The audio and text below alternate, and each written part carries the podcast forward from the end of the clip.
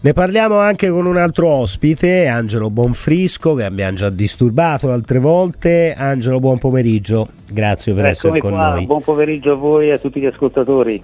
Grazie. Sempre di VAR siamo a parlare, eh? No, no, ma perché eh, non è, non è proprio colpa nostra, Angelo, perché eh, Mm. vediamo che Gli argomenti mancano. progressi, progressi non, ne vengono, non ne vengono fatti. Parle- parle- parlavamo cinque minuti fa con, eh, con Claudio Gavillucci a proposito del fatto che comunque questo chiaro ed evidente errore è stato movio- moviolizzato diciamo nel- nell'interpretazione perlomeno della classe arbitrale italiana perché guardando le partite eh, all'estero si ha la sensazione, non ho statistiche in mano, che, che lo strumento venga utilizzato molto meno. Tu che ne pensi?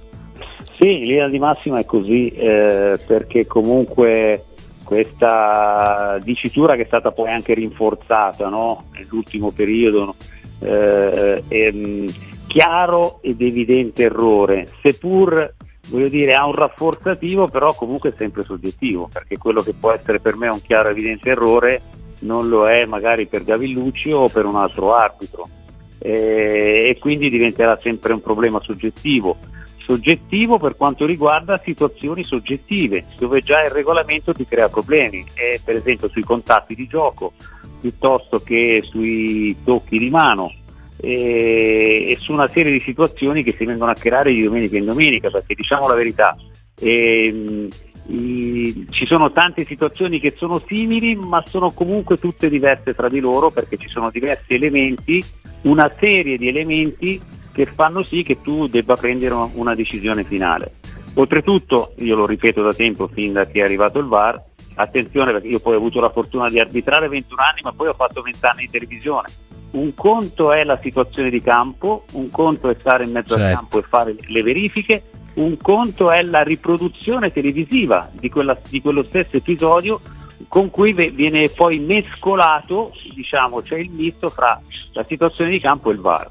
Mm. E non è sempre la soluzione di tutti i problemi, anzi come abbiamo visto qualche volta eh, purtroppo ci, ci complica la vita eh, perché tutti hanno un'aspettativa giustamente io dico più alta pensando che guardando al video sia tutto più semplice. Effettivamente eh, abbiamo scoperto soprattutto quest'anno direi che in alcune occasioni non è proprio così ecco. Quindi da qui eh, si parla sempre di arbitri ecco non è che prima non si parlasse di meno però quest'anno mi sembra che eh, ci sia veramente tanto materiale sta- stanno succedendo diverse cose Eh. e, e- e non si evolve dal punto di vista del ruolo. Sentivo parlare prima voi del discorso della professione, Eh. ecco, non si evolve neanche da quel punto di vista lì, Eh, certo. perché eh, un problema che avevo sollevato io all'alba del 2002, quindi sono passati vent'anni, e, e poi sono arrivati altri arbitri che sicuramente come Gavellucci, come, e come a- a- altri arbitri che,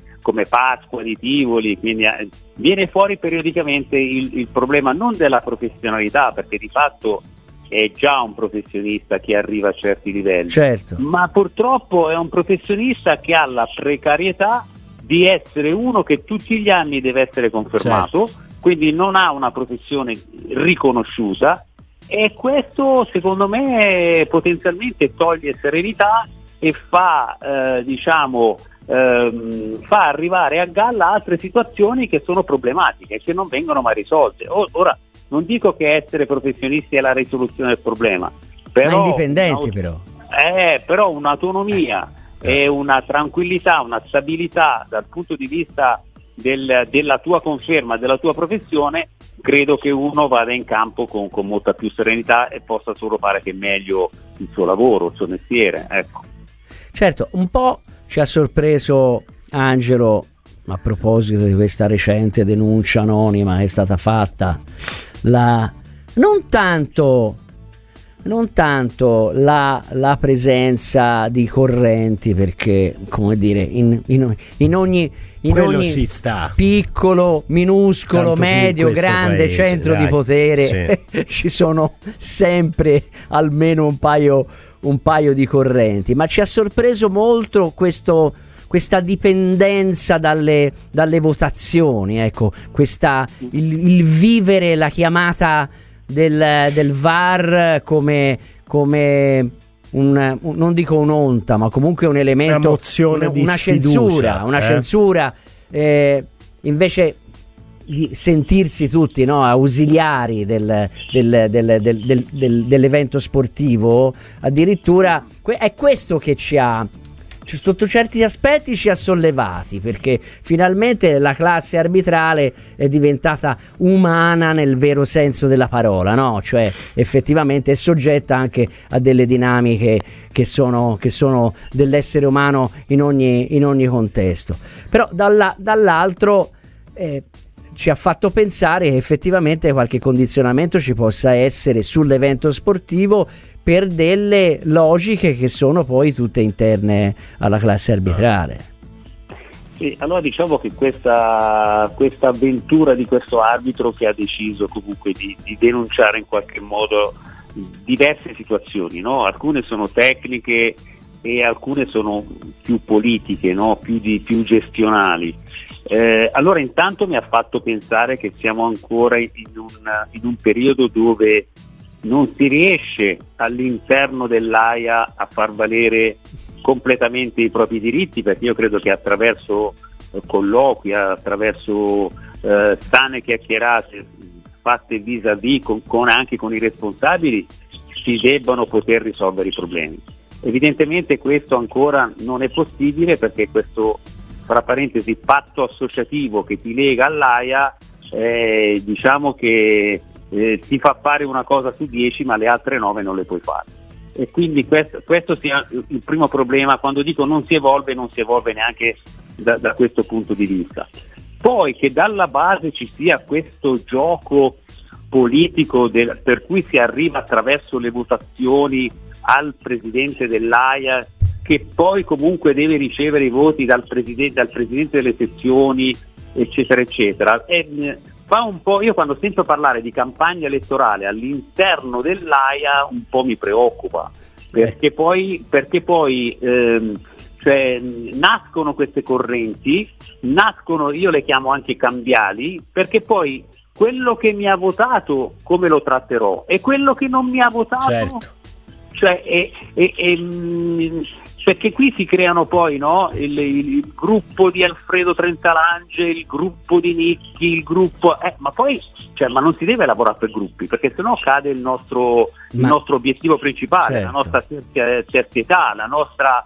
Cioè, ehm, prendere le distanze da tutto e da tutti e noi dobbiamo essere di un, di un gradino superiore quando andiamo a gestire le partite, non dobbiamo essere vincolati a chi ha dato il voto o chi, a chi non ha votato perché così si rischia di perdere arbitri di qualità, si rischia di avere la, il classico raccomandato, perché in Italia ormai questa parola funziona come avete detto voi, purtroppo in tutti i campi. Eh, ma questo è raccomandato, questo è protetto, questo è aiutato. No, questo c'è nell'arbitraggio, io dico non dovrebbe esistere, dovrebbe esistere la meritocrazia. Poi se qualcuno già giovane si accorge che la meritocrazia non è proprio l'argomento principale e poi da qui perdiamo i ragazzi perché se il 50% di, di chi fa il corso poi nel giro di un anno o due se ne va, va a fare un'altra cosa, cioè secondo me... Di che non ci crede. Eh, bisogna andare a cercare le motivazioni Certo. perché se abbiamo perso eh, qualche migliaia di arbitri facciamo, e sono aumentate le partite, attenzione, quindi facciamo fatica a coprire le gare Tant'è vero che gli esordienti, ragazzini fino a 12 anni, già secondo me evoluti, ma comunque che fanno parte della scuola calcio, sono gestiti dal, dal dirigente di società o dall'arbitro della società. Se ora i, delegati e le federazioni locali dicono attenzione che potremmo arrivare che anche i giovanissimi possono essere gestiti da dirigenti perché non abbiamo gli arbitri, eh, questo diventa un po' una, una, sconfitta, secondo me, dal punto di vista della gestione. Del... Ma poi provate a immaginare, i giovanissimi entrano già nel, nel, um, nei campionati agonistici, dove hanno una, una classifica.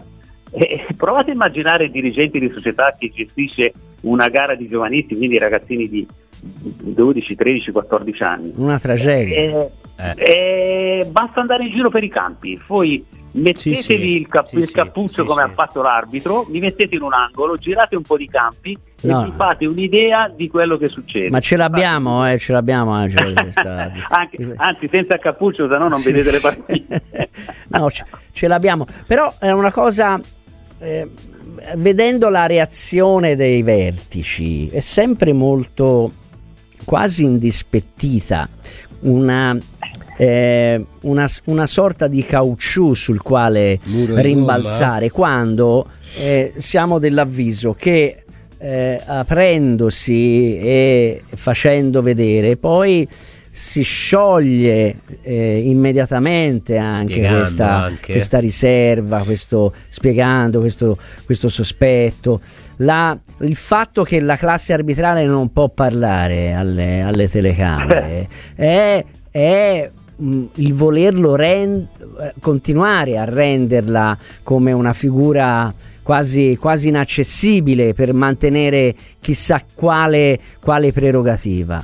E perché non parlare? Perché non pubblicare le, immediatamente le, le conversazioni? Eh, prima parlavamo degli sport americani dove ovviamente la figura arbitrale eh, vista, vissuta in un'altra maniera, dove la tecnologia comunque ha sempre fatto la sua parte. Però io credo la direzione dovrebbe essere questa. Tu che pensi? Sì, la direzione dovrebbe essere questa, ma se ne parla, se ne parla anche all'IFAB adesso di, di, delle innovazioni, eh, adesso si parla dell'espulsione a tempo, eh, si parla delle pro, troppe proteste, si parla anche della comunicazione verbale che ci possa essere direttamente allo stadio quando c'è l'intervento al VAR. Cioè io credo che siano tutte evoluzioni abbastanza normali per chi vive il calcio cioè, con la massima serenità, ma evidentemente i nostri dirigenti sono consapevoli che noi non siamo pronti a fare questo e quando gli arbitri non parlano sono anche dispiaciuto perché questi sono ragazzi che arrivano in Serie A e che hanno dei valori incredibili, per cui secondo me sono anche cioè, nascosti ma non, non lo meriterebbero, cioè, meriterebbero altro. Adesso vedete come viene centellinato a, a Open Bar la presenza dei, dei vice di Rocchi, eccetera, eccetera, ma, ma, sono sempre molto lì sul pezzo, oltretutto a distanza di una settimana, no? E perché questo? Sì, un po' la scusa del giudice sportivo, ma un po' perché comunque poi l'episodio diventa un po', cioè un po una minestra riscaldata. E se va benissimo dal punto di vista didattico, però matura, matura comunque in una settimana dove c'è l'episodio che crea polemica che continua del, dal lunedì certo. al venerdì e poi non è che la spiegazione del lunedì placa, anzi tutti. forse riaccende. e quindi anche lì, secondo me, dal punto di vista, l'AIA aveva improntato molto sul discorso della comunicazione, però non lo so, la, la, forse l'ambiente non è pronto, però si può fare qualcosa in più, si può azzardare. È anche vero che l'unica volta che abbiamo mandato Orsato alla domenica sportiva, l'unica domanda che gli hanno fatto è stata: ma come hai fatto a non dare quella munizione a Pianic? Che poi, che poi cioè, quindi eh, er, erano tutti lì pronti a sparargli addosso per una munizione sbagliata e ancora oggi se ne parla e ancora oggi stiamo a, parlando, a parlare di un vincolo di Orsato per andare a fare questa partita che assolutamente sarebbe stata la sua portata. Sì, se Poi, vogliamo parlare ah, della crescita anche di, un, di, un'altra categoria, qui si, si aprirebbe cioè, veramente. Eh? È, que- è, quella del, dei, dei, giornalisti che aspettavano ah, Orsato, eh, certo, aspettavano certo. Orsato con tutti plotone. gli argomenti che potevano affrontare, sono andati esatto. a, a, toccare certo. quello che faceva più confusione. Eh, bravo, e quindi hai capito, poi a quel punto quando vedi questo è chiaro che poi il Rocchi della situazione piuttosto che il presidente e dico aspetta frena un attimo eh, perché certo. se, deve essere, se, deve essere, il tiro al piccione no, anche no, perché poi questi sono ragazzi che la domenica dopo dev- devono andare a gestire di nuovo le, le, le, partite, quindi parliamo di un gruppo oggi di 47 arbitri su 30.000, quindi cioè, lì ne arriva uno, uno su mille, no? Ce la fa, c'è anche la canzone che ci aiuta. Però, Vivorandi, sì.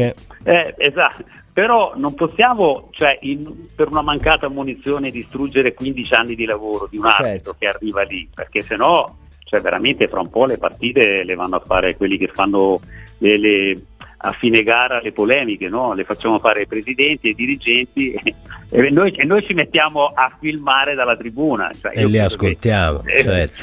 eh, la figura dell'arbitro nasce così, no? perché le, le partite eh, la storia ce lo dice, non, non, non avevano l'arbitro, però non finivano mai e non finivano le partite perché, perché finivano a botte e allora hanno detto cavoli mettiamo uno in qua in mezzo che, che, riesce a farci finire le gare però insomma ecco non dovremmo tornare nella preistoria noi dobbiamo cercare di fare dei passi in avanti ma questo lo dico come sportivo più che arbitro Indubbio. ma deve valere per tutte le categorie ma ci mancherebbe per primi noi arbitri, ma i giocatori, i giocatori devono dare una mano di più perché sono stati atteggiamenti certo. che si certo. possono migliorare, gli allenatori, i dirigenti, dobbiamo partire dalle, dalle scuole K, i giornalisti sicuramente, certo. però se non facciamo tutti un lavoro eh, diventa duro, io veramente vedo, vedo difficile. Anche lì, guarda, pensate, poi taccio e va sì. Ma l'IFAB cioè, a, a, sta parlando di questa espulsione a tempo, ma, ma sapete perché parla dell'espulsione a tempo? Perché vuole punire le proteste dei giocatori che fanno capannello dall'arbitro. Perché non siamo riusciti, e la storia, il regolamento dice che dall'arbitro potrebbe andare, deve andare solo, solo il capitano. capitano. Perché? Eh, eh, ma quindi Però ci vanno tutti, sì, sì. È l'abitudine che abbiamo dato, allora colpa degli arbitri, colpa dei giocatori, ma alla fine la domenica vediamo questo. Allora l'IFAB dice dobbiamo correggere il tiro, ma la regola c'è già, basterebbe applicare la regola. Quindi che cosa si fa? Si modifica perché? Perché non siamo in grado di applicare le regole. La precedente. Eh, Bello. E questa, e questa, è la cosa che cioè, mi lascia un po' perplesso. Ecco. Angelo, grazie mille. A voi, grazie. Al prossimo giro, grazie ancora.